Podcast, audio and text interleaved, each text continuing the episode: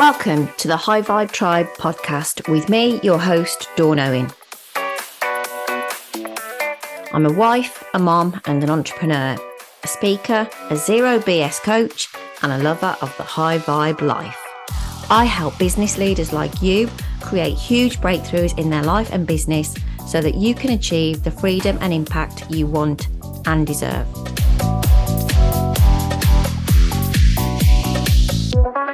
In this podcast, you will hear me talk all about mindset, money, and magic.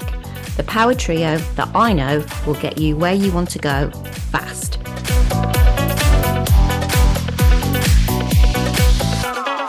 This is the High Vibe Tribe podcast.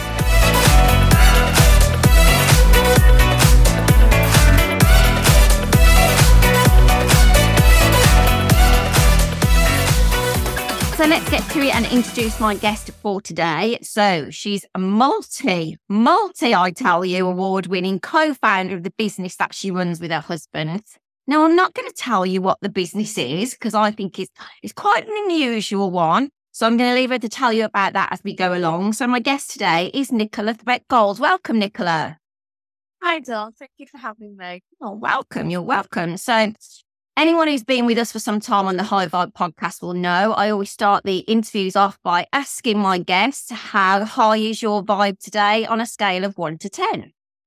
I would say I'm at nine today. Oh, nine. Oh, that's high. Tell us why you were nine. Um, well, there's a lot going on in the business. Yeah. Uh, we're doing, we're rapidly expanding. So that's all brilliant. We're doing a recruitment process at the moment. We always have a fabulous time when we do our bespoke recruitment. And last Saturday, I sat for the full day sifting through 500 applicants. So we always Wow. have an amazing response. So yeah, things are really good. The business is busy and yeah, all is good. I'm telling you, if you have the secret to keeping your vibe at a nine out of 10, sifting through 500 recruitment things, then I think you should bottle it and sell it. Yeah, So- I, had a few gin and tonics afterwards. Oh, well, that's also the way forward. Yeah, for sure. So I'd love you to tell our listeners, because we've mentioned the business a few times. So, you know, lots of people I have here. I always say to people, "Mm, there's not much new out there. We're all doing something that somebody else is doing. And it's not that yours is different, but I just think I've certainly never interviewed anyone in this kind of business. And I think in the most of the people that you meet when we go networking, I think I've only ever met one other person who does what you do. So we just got to tell them now because we're building it up, aren't we? So, okay, tell us what your business is, Nichola. Okay, so thanks for the build up, Dawn. Our business is we are funeral direct. Um, we are based in currently in North Lincolnshire. Yeah. We currently have three funeral homes. Yeah. We are also looking to open five, six, and seven very rapidly. One being in northeast Lincolnshire, so we're going in a totally different direction. Okay. It isn't just me that owns the funeral home. I do co-own this with my husband. And we have been in business with our funeral home for nine and a half years now. Um, okay. Excellent. So all of that brings with it some challenges, which I'll I'll touch on in a bit, not least working with your husband. They're not here so we can say what we like about them. Yeah, I mean, to be honest, I we I'd like to think he would say the same, but I absolutely love working with my husband. Yeah.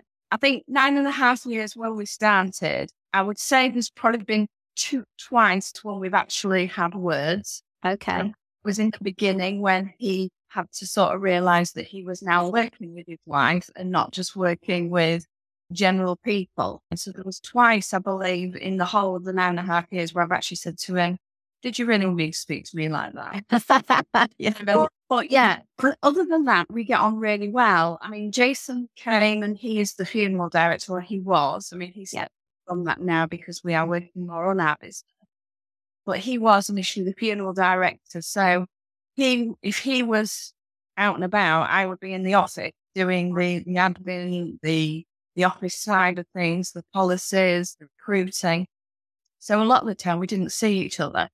I guess over the last couple of years, where we're now working more in our bit on our business, things have changed. The dynamics have changed. Where we are together with bit more because we're, we're looking at the expansion, we're looking at our strategy, we're, we're meeting up more to discuss what we're doing and looking at properties together. But but that seems to work as well. So yeah, I, I do. I, I really enjoy working with them and we do both bring something very different to the table.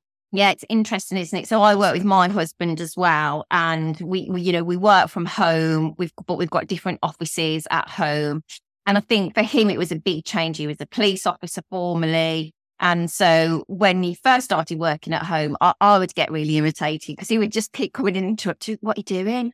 Well, you know, the same thing I was doing 20 minutes ago when you interrupted me. You know, do you want a drink? Do you want this? But now after what four four and a bit years we've kind of settled into something and i have to say i love it as well sometimes i'd love to know how you handle this because we as i say we, we are in the same space most of the time how you not so much separate you know what's mm-hmm. home and what's business but like for us i think it's putting that formal side of the business forward so often we'll for instance be walking the dog and we'll start talking about business as you do and i've not got a problem with that but then we might have an idea, or somebody might say, Oh, yeah, I'll do that. And because you're not in that formal setting of a meeting like you might have with the rest of your team, it sometimes slips through the cracks. How do you kind of, does that happen with you and how do you deal with it?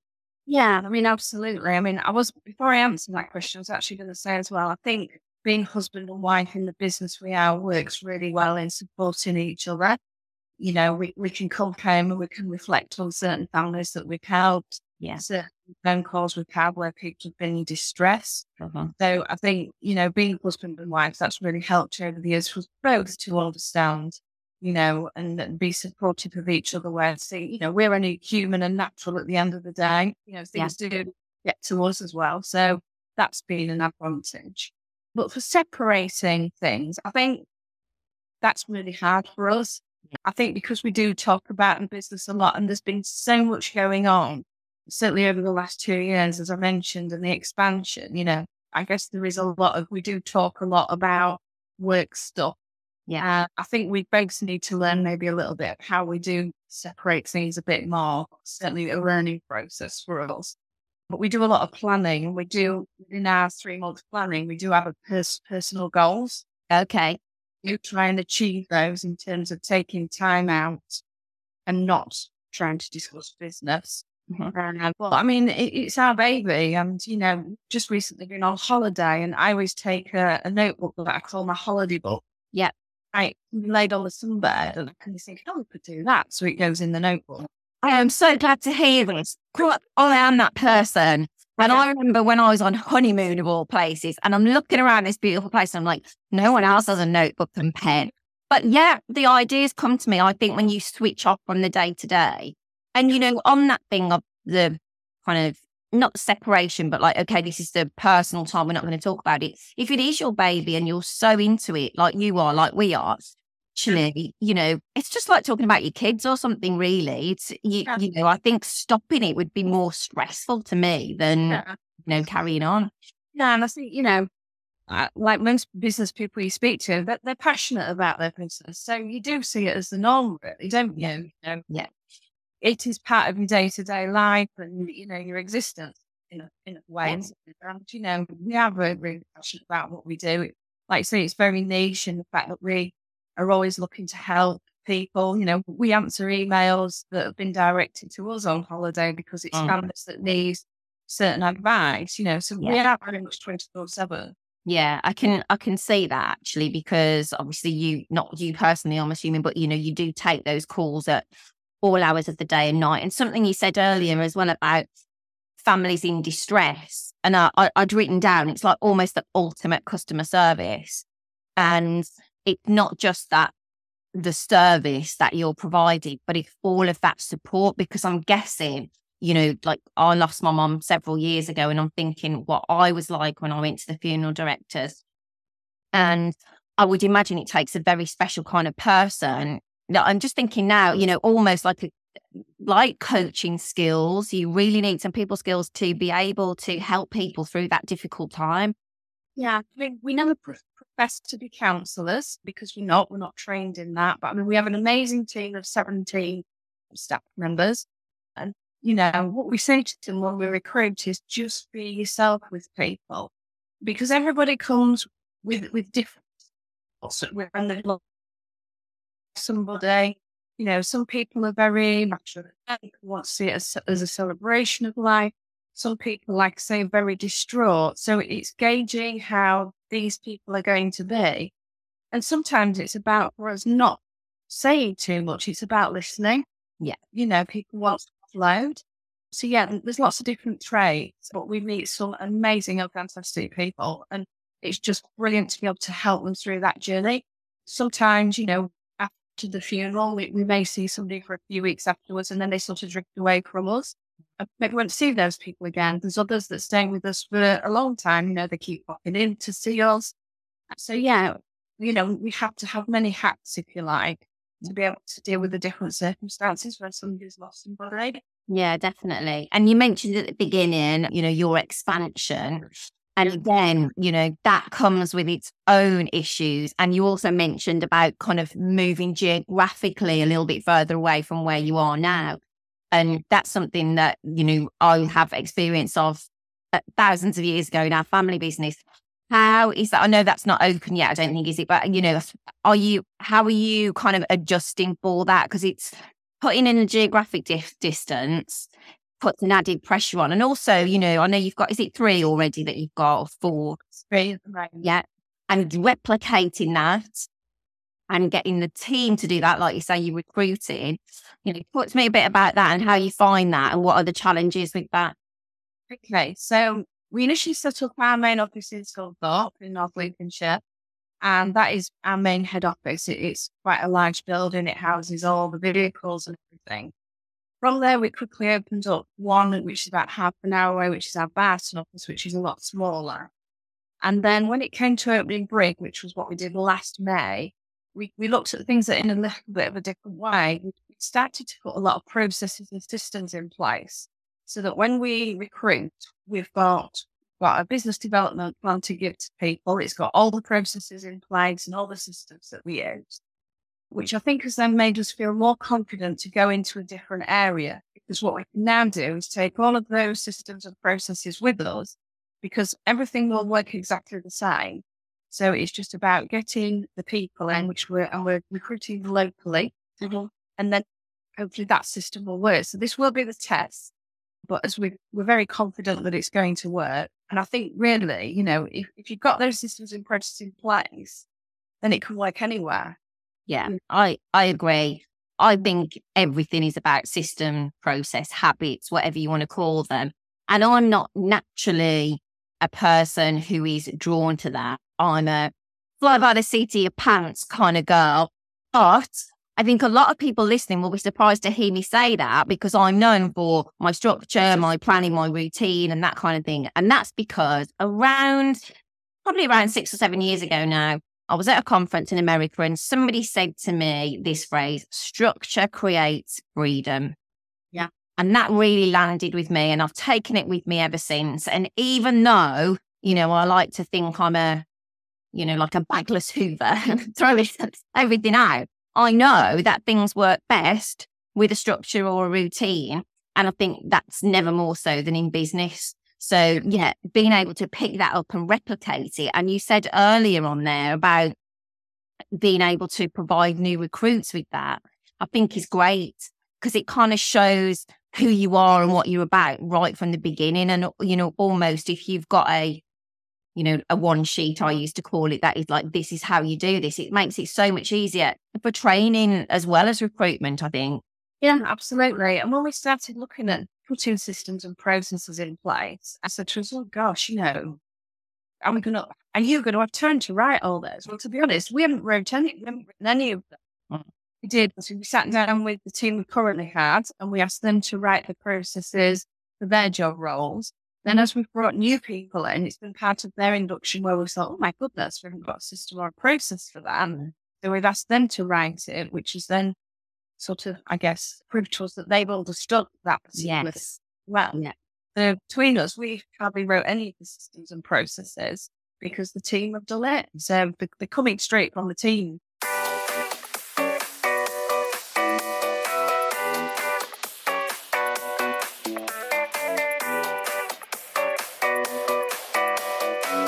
Hey, sorry to interrupt the podcast, but I've got a question for you. In fact, I've got a couple of questions for you. Have you ever had a moment when you suddenly felt everything shift or everything just became clearer and you knew that everything had just changed for you? Well, I have several times and I love, love, love that feeling. And I got to thinking, most of those times have happened at live in person events. There's just something about the power of being with like minded people who are looking for similar outcomes to you. And I don't know, just the all round energy created that just leads to epic transformation. And that's what we're creating for you at High Vibe Live on June the 25th at Hogarth Hotel, Solihull. It's an event that's filled with expansive and informative content that leaves you feeling braver than ever, ready to stretch your abilities further than ever, and trust in what you are doing more than ever. Are you available for all of that? Does that make you feel fired up? Then you need to join us on June the 25th to experience High Vibe Live for yourself. Tickets are still available. They're under £100 for the day, and you can even spread the payment over three months if you're quick. So don't miss this opportunity to experience your own moment. Your transformation starts the moment you say, Hell yes, I am in. Drop us an email at team at dawnowen.com and we will get you sorted. Now back to the podcast.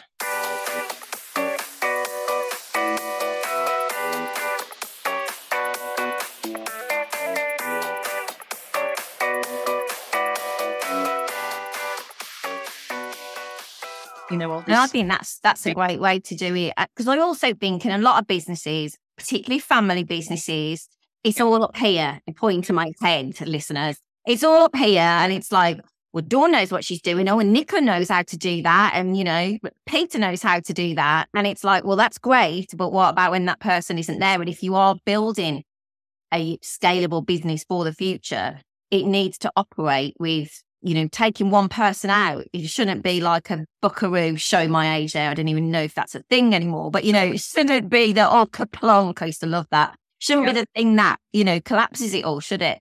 No, and I think I've learned that again over the last year. Yeah, I can, you know, Jason and I can, we can have all this information in our heads, but that is of no use now. We're expanding. We have to share that information out, and that's what we're doing now, so that you know the, the team can run without us. And I think just going on a few short holidays over the last few years has proved that actually, yes, it's running. We're not there. They're, they're running. Very confident in in what they do. So yeah, it, it's proving to be amazing.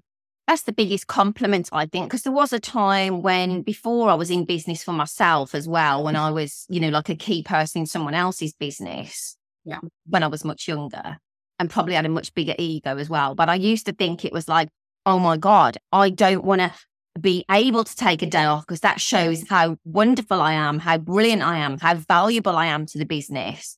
And, you know, if I did take a day off, it would be like, oh, you know, people have got to call me and everything all the time. And it wasn't until, you know, I started to learn about people and things that I thought, that's just actually shit. Yes. And it means you're not very good because actually your people can't function without you. Or even worse, they don't feel empowered to function without you, which I think is actually worse. Yeah, definitely. And I think, you know, we, we- we've sometimes sort of laughed the team as well, where they've, they've come up and said, they've asked us a question and we've said, what would you do if we weren't here? And they've said, well, we would do so. And you think, well, that's the right answer then anyway. So why Yeah. don't do it? You know, it's like because you're here and you like our comfort blanket. Whereas Yeah. you know that us not being there, they they would make the right choices. Yeah. To be honest, if they didn't, we would support them. It's not the end of the world, is it? Well, rarely are they going to make a decision that's actually going to take down the business, you know, in Yeah. such a short space of time because actually they, they would pick the phone up probably. Yeah. But yeah, I think it's great when people feel empowered in that way. Yeah, definitely. And I think, you know, we try and create that vibe as well in our business that, you know, Jason and I are not here to basically say, do this, right? When you've done that, let's do this. We Right. give free reign. We allow them to be their own managers within their own space and to make those decisions from the training and support that they've had. So that that does empower them. We're we're trusting them and hopefully we're inspiring them to be the best people they want to be. I love that. Sounds like brilliant, boss. I might come and work for you. Sounds lovely.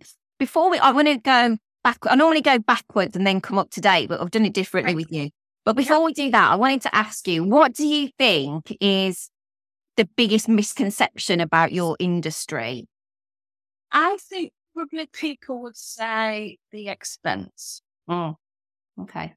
Yeah. Or the customer coming in, or yeah. Yeah. I think, you know, we're an independent funeral director. So obviously it's run by husband and wife. But there are a lot of nationals out there and, you know, they have bigger overheads than what we do. So yeah, I mean, in terms of value for money, I, you know, we are very confident in our pricing and the quality of what you get. It's not just a case of completing a funeral and forgetting about that person. We give a lot of care and support where we can. We, we can signpost to different areas if we feel people are struggling. We can look for grants. We've done a whole load of work on grants for people, you know, because not everybody can afford a oh, funeral. Oh, yeah. When we make it really basic for them, you know, in today's society with living costs and things, and people who don't expect a family member to, to die, because unfortunately people don't always die at an older age. Yeah. You know, so we're always constantly looking for grants for people and, you know, places where we can get money and help them as well. Uh, so we try and give that whole round support, if you like, to help as many people as we can. Okay. So I always think this is interesting because, you know, we meet people and, you know, Nichola and I, we are ladies of a certain age and a fabulous age, I might say, actually. And it's easy to think, I've said this before on the podcast, you know, you're Nichola Threadgold, funeral director, and that's what you've always done. But of course, that isn't what you've always done. So I think you said you've been in that business about nine and a bit years, is that right? So what did you do before that? Okay, so I went to college in my younger years and always wanted to go into art school, but then realised pretty quickly that mm, money was maybe more of an influence to me. So I left college and I went into retail. And I actually worked for H. Samuel the Jewelers for many years. Oh, really? yeah. And it was at the point where Gerald Ratner made that fatal mistake of saying that earrings were cheaper than a prawn sandwich. So, yeah, I watched the business sort of decline somewhat. And then did a little bit more retail and then decided one day to walk past a recruitment company. It was when sort of in the 90s recruitment was late 80s recruitment was really full on. Yeah to work there. So I walked in and I just said, uh, What do you do? I, I really fancy working here. And they actually got a job there. And I worked for Manpower UK, which was one of the biggest companies at that time. It was flipping hard work, trying to fill, you know, into different roles. I absolutely loved that work. And it gave me the best skills probably in for what I do now. There, there, was a lot of working in London and a lot of training. So I'm grateful to, to Manpower for giving me lots of different skills. And I became a branch manager there. So I was overseeing the different different colleagues working on different skill sectors. I then left and had some babies. Uh-huh. Yeah, as we do. Got my two boys, and uh, whilst I was on maternity leave, I got a bit bored because I'm always I always like to be doing things. Yeah. So I went through a teaching assistant course. Oh wow! Okay. Level two, and then realised actually that wasn't for me. To to working sort of looking after two of my own children, and then hospital of children was just not for me. Yeah, Nichola, what were you thinking right there? Absolutely, yeah. Maybe it was my baby brain at that. Yeah, it was. So I did a curtain making course. I got a diploma in curtain making. And when I look back at that, I think, wow, that was my first little business because I am um, all my little books with the prices in and what I charge people. And yeah, so I, I did that for a, a, couple of years. Um, and then the boys went to school and it was like, oh, what shall I do now? So, and curtain making, I didn't want to do it full time. Mm. So in the local paper, there came a job which I really sort of thought, yeah, that's for me. And it was working at the local crematorium. Ah. Um, so it was part time. So I decided to see if I would get that role, and I did. And I found that job to be really fulfilling. And I guess that was the first taste of being sort of in sort of the funeral industry mm. and dealing with families at the lowest ebb, helping them, supporting them. Yeah, I mean, that was a it was a lovely job in terms of that side of things. Yeah. Oh. Um, it's, that's, you know, when I met, you know, after a few years, that was how I met my husband to be, you know, Yeah. he was a funeral director. Yeah. Yeah, really fulfilling role that was. And was it from that job that you went from that job into into the funeral directors that you're in now? Or did you do anything in between? that? No, so what happened was I was working at the council and I'd had a couple of rough years there. And we decided to set up our own business. But the idea was I would stay working at the council because we didn't know if it was going to take off. We didn't Absolutely. grad. So I said, Oh, well, I'll stay working here. And obviously, you know, we set up the, the funeral home together, but Jason sort of working on his own. But in a, before we opened, we actually got our first family who said, Well, we definitely want to use you. I mean, Jason had been funeral directing for many years in the Oh. community. So people were excited that we were opening. But he rang me sort of two weeks in that we'd sort of opened the funeral home. And he said, if you don't come and work here now, we're going to have to get somebody else. Yeah. Because he's getting too busy for me to do it on my own. Yeah. So, yeah, so I decided to have my notice in. Yeah, the rest is history, I guess, as you say. Wow, it is. Yeah, and I I love that story from the whole. Well, one of the things I wrote down was I saw an advert in the local paper. Does that even happen anymore? I mean, like, well, no. I mean, I remember looking for all of my jobs in the. I think it was a Thursday night, wasn't it? That was the job night in the paper, and you would be, you know, like tens of pages of jobs and really small print to go through and everything. So yeah, that was the the one thing that I wrote down about that, and then I wondered about if you had um, met your husband there. So you mentioned there that you'd had a couple of tough years. Do you want to expand on that a little bit? Sure. So, yeah, so I went to work at the crematorium and all was lovely. And I was married at that point to my boy's father. Mhm. And suddenly that marriage came to an end.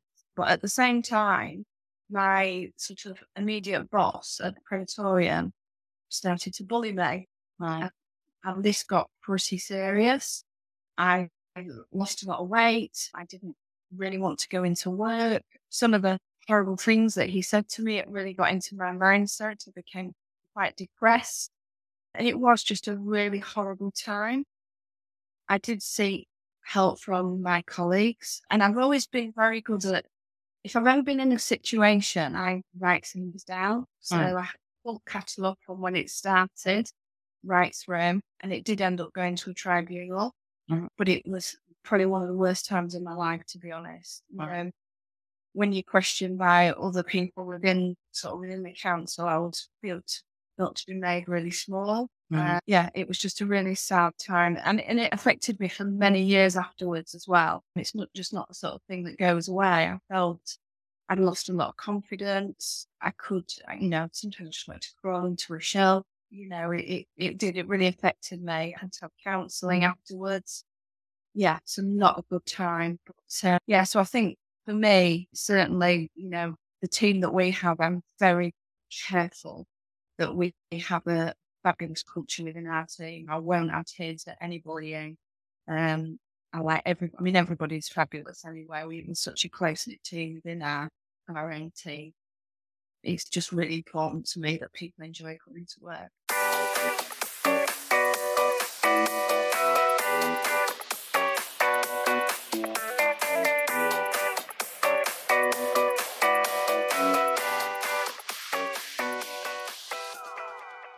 Yeah. I can completely get through. Absolutely. And I think that's, you know, actually back to the beginning and talking about recruitment and how you look after your people, that that's quite evident. And I feel I must just say here now to the listeners, I haven't stumbled along into that conversation with you. In fact, the first time I met you, you were practicing a keynote to deliver that story for the first time, weren't you? And you blew us all away. Um, having said I've never spoken publicly before and I'm going to be delivering this talk in a few days, can I run it by you? And we were all, you know, open mouth. So thank you for sharing that with us. I think one of the things that I want to say here is particularly with women, I find that, you know, I know this this isn't visual, but Nichola is a kick-ass businesswoman. And, you know, we, we'll give you all her contact details in the podcast. But if you follow her on LinkedIn, you'll see, you know, she's very glam. She's here, there, and everywhere doing it. And like I said, she's multi award winning. And I think this is the misconception, isn't it? That, you know, people like us can't be bullied or can't be coerced or, you know, in a coercive controlling relationship or anything like that. And actually, it can happen to anyone. And it's not always easy to speak out. And I just wondered if you'd mind sharing how was that, you know, because there must have been a decision of I can either kind of put up and shut up or just find another job, or I can make the complaint and go along with the tribunals, which are not easy either. And I just wondered, you know, what was your thought process then from a point of view of what is your advice to someone who finds themselves in that position? Okay. I think for me, it was having knowledge that my colleagues had witnessed a lot of what was going on. Mm-hmm. I knew I had their support. And I think I just thought if I don't do something about this, it's not going to stop. And I must be becoming, you know, a bit of a shoot, shoot, struggling violent, shrinking violent. Yeah. And I thought, this is not me. So it was actually thinking to myself, if I don't do something about this, I don't know how this is going to end. Yeah. So, and I think I'm the sort of person I do push when I believe in something. Yeah. And will really push myself. And so, yeah, it, for me, it was about actually, I'm not putting up with this anymore. This, Mm. this is why I don't want to come to work feeling like this anymore. Yeah. I need people to understand what this person is like and that he shouldn't be here. Yeah. Because most likely they'll just go on to to do it again. If you had just have slunk off, which actually is, you know, is fine. And sometimes we just have to protect ourselves, then the likelihood is that, you know, it would have occurred again for somebody else down the line. And you'd like to think that that person thinks twice before doing anything like that again. So, yeah. And the great news is that, you know, you've got your happy ending, if you will. You're in something that you absolutely love working with your husband, it's all rosy, although, you know, as we know, business does have its challenges. Something just came into my mind there, actually. I hadn't written this down, but what was it like in COVID times for your business? Okay, so I mean, in COVID times, I think that there's a lot of thought. People thought, oh, you know, we, we got a lot of people say, oh, you're okay, you'll be okay. You know, Crane was really busy. We didn't see a big rise in numbers. Mm. For us, I think it was more, we realized that people were probably going to pass away anyway from other Yeah. illnesses that they had. So it wasn't really all about COVID for us Uh-huh. it was very much as a team I found it really difficult. I remember one day because because I mean we haven't got an body, but they weren't very sort of quick with information for us. So we were very much in a position where it was like, well, this is coming up. Now what do we do? So mm. we we decided to involve the team and we had lots of team meetings and said to them, Yes, Jason, now we could make the decisions, but actually we want to hear what you think as well, what you're comfortable with. So we did a lot of things together. We had a strategy plan because we had a different, we had two offices at that, two funeral homes at that point. So we had a strategy in place in case somebody got it and we had to split into teams. I think for us, I mean, the, the hardest things was, I mean, we're very much on with getting the PPE Hmm. and what, and things like that. So we were totally equipped and ready. I think the hardest thing was, you know, when we, we love seeing people and families coming into the office and all of it, all of a sudden people saying, well, can we arrange the funeral over the phone? Yeah. So we weren't seeing as many people and not having that contact with people Right. is hard. And I think we all found it hard because it was kept saying now looking at meetings, how can we put across that we care for these families when we don't see them? Yeah. That, that was the hardest thing, I think, conveying we still wanted to support Yeah. how we could go about that. Yeah. And I guess, the, sorry to interrupt, the, di- the difficulty with when it was the reduced numbers, you know, and I know a couple of uh, close people, close friends of mine who lost people and their funerals were so much reduced. Yeah. And, you know, I remember thinking, well, well, in fact, my, well, ex mother in law, but she died just before COVID. And that was quite a big funeral because, you know, she was a teacher, she was well loved. And I thought, oh my gosh, you know, just six weeks later, it would have been so, so different. And my heart breaks for people who had to go through that in that period of time. And I guess, you know, like you were saying there, how can we just get our metaphorical arms around these people just to show them that someone is still there that really cares? And, you know, we saw some families who, you know, were ripped apart by the fact that they were big families. And in our area, you know, at one point you could only have 10 people attend a funeral at a crematorium. Yeah. And, you know, when you've got a big family, it's how do you decide? Yeah. You know, can attend. And, and that was really heartbreaking for families. Yeah. But it was at that point because we sort of thought, how can we sort of engage with our community? That's when we set up our Facebook. I've not had a place. We wasn't sure whether it was something people would engage in. Yeah. Uh, our Facebook has been amazing. Um, yeah. lots of followers. Yeah. Try and put random things on. It's not yeah. Just, um, um, so yeah, Facebook certainly helps us through COVID times. Brilliant. So I'd like to kind of bring it not back, not back up, but like full circle, if you like. So you said at the beginning when you came on, you know, your vibe was at a nine out of ten today. I'm sure there must be some days, you know, if you're dealing with a particular group of people, you know, it, it's hard to not catch feelings, as I would say, you know, when you're surrounded by what can be a very, very sad time for most people. How do you keep your vibe high as such? What, what are your kind of strategies for lifting yourself if you do find yourself getting a little bit down? Okay, I think there's different ways. And, and again, as a team, really, um, because we're close, we support each other. There's always plenty of cake going on in the office and things like that. I definitely should work you. I love cake. I think as well, you know, it's talking about things, you know, mm. we're at home, Jason and I'll talk about it. If we're in the office, we do. You know, there's certainly a, a different vibe. So, you know, you get that phone call that my mum's passed away and she's 80. Yeah. And you sort, there's sort of an acceptance of that. Although it, it's very sorrowful because someone's yeah. lost a loved one then when you get that phone call that my son's died and he's committed suicide, yeah. that's completely different. You know, the vibe in the office, it, it's a lot lower. You know, everybody in the team is starting to, we, we, talk about it. We talk about when the parents come in. So we're sort of armed as much as we can to deal emotionally with things like that. Mm-hmm. Make sure, you know, that everybody's got that support system. It's very important but we all have a good sense of humour as well, and that that's not at the expense of any family or a oh. person. Um, but you know, we can see the funny side in things sometimes, and you know, we, we can have a good laugh as well. And um, yeah. we try to to go out as a team. You know, if we go to any awards, we try and take the team with us or any events, mm-hmm. um, so we can all party well as well. Nice, excellent. So I think we know what next for you business wise. Getting three new branches on board is going to keep you quite busy. What about in your personal life? You said you always try and set some personal goals. What kind of things are you, would you like to get done or are you working towards at the moment? Okay, so at the moment we're working towards our health. Okay. trying to do more physically. Just bought mountain bikes. So oh, okay.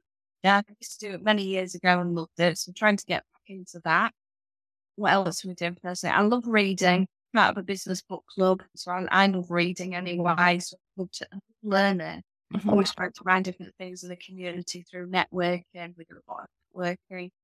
So yeah, I'm just just been on holiday because we realised that we've got a few, full few months coming up now. Mm-hmm. So you know, in terms of that, we like eating out, you know, doing normal things like that. But nothing else planned until we get these other funeral homes up and running, really. And are you going to ride your mountain bikes locally? Well, we're not at the moment because, okay. I, like I said, I prefer if we went further away because we are known in the community. Because, you know, I'm still getting into it to make a fool of myself at the moment. So, been to the Peak District and we're going out sort of that way. Um, hiking at the moment. When I get a bit more confident, probably do more local. Listen, you can't do any worse than me. I once fell off my mountain bike when I wasn't even riding it. I was literally, it had been got off the back of the car for me, given to me. I had, you know, straddled it. So I had it like between my legs with my feet on the floor, Nichola. And suddenly I was on the floor with the bike on top of me. So all I can say is good luck with that. Thank you.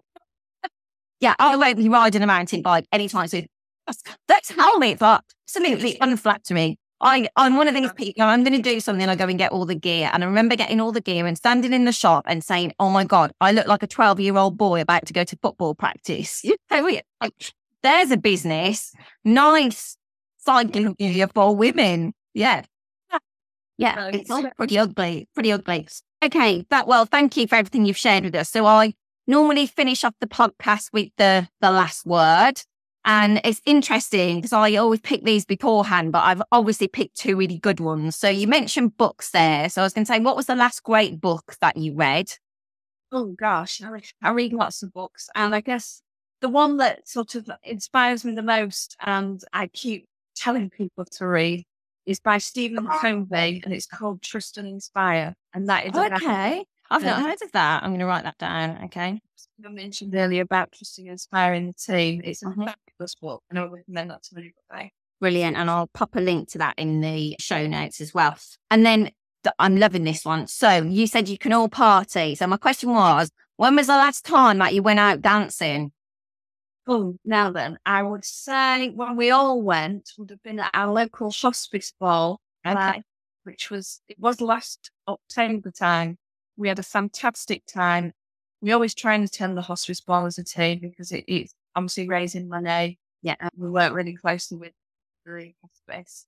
So yeah, it was then. We had a, a great time as we always do. Yeah. Fabulous. Fabulous. So where's the best place for our listeners to connect with you? And we'll put all these in the show notes too. Um, I would say mostly it's LinkedIn. Okay. Where I tend to sort of most of my posts. Okay. I say have a look on our Facebook. That isn't very much a joint thing. Yeah. if you want to connect with just me, then definitely LinkedIn is the best place. Nichola Threadgold. Nicole with a H. Yes, I have to say Nicola when I'm writing it down. I know a couple of Nicolas actually, and now and this thing I'm like, oh, I know some Nicolas. Now I need to check if they're a Nicola or a Nicola. It's complicated every day. Lovely. Well, thank you for your great shares on the podcast today, Nichola. I will be back next week with a new episode. And in the meantime, remember to keep those vibes high. Thank you for listening to the High Vibe Tribe podcast with me, Dawn Owen. I'd love to know what your number one takeaway was from this episode. Feel free to screenshot the episode and tag me in on social media. And if you know someone who would enjoy it too, then don't keep it to yourself, share the vibes. Don't forget to hit subscribe so you get notified as soon as the next episode drops. If you're not already a part of the High Vibe Tribe community over on Facebook, then come and join us there. The link is in the show notes. And I'll see you on the next episode. In the meantime, keep those vibes high.